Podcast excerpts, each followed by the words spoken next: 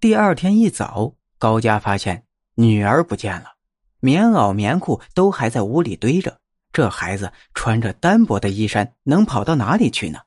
挨家挨户的去问，惊得满个村子都跟着找。有细心的人就发现，高家窗户根下面有两个半圆形的水印子，一股的腥气味再不远又是两个，一直延伸到大门外面。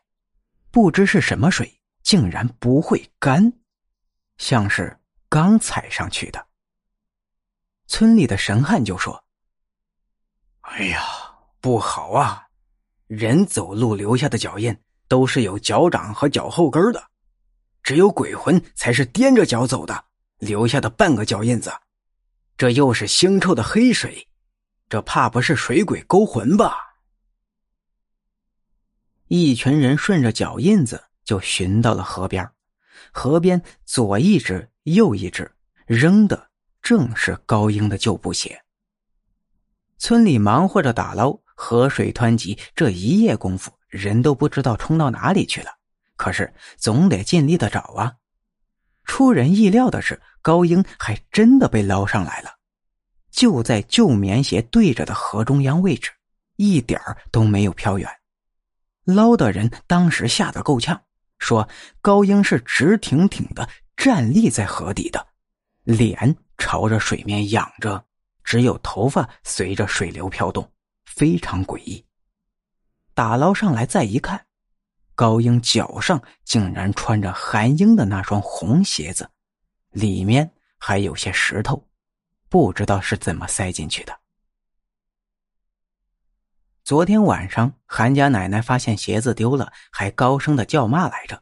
邻居们都知道，只有韩英心里知道。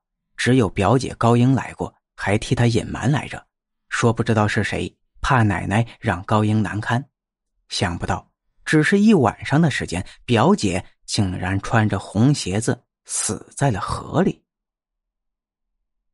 那久久不干的半圆水印子，到了中午头上。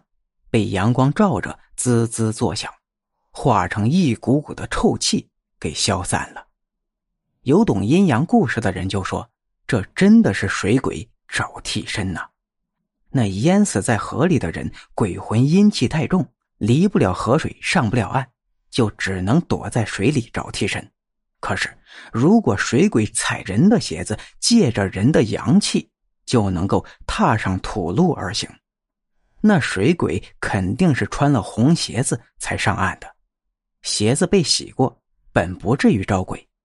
高英定是穿过那双鞋子，才留下了自己的阳气，阳气就指引着水鬼去勾勒他的魂。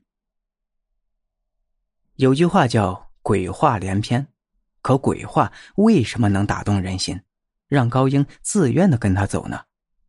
这就是高英被嫉妒充满了魂魄，生出了心魔，只听到他想听的，只见到他想见的，鬼话也动听，飘飘然的就丢了性命。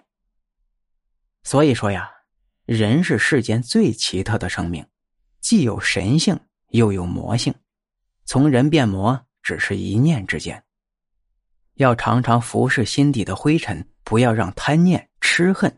令自己变成了魔鬼，纵使不能像神仙那样无垢，做个善良的人，总比做个恶鬼强吧。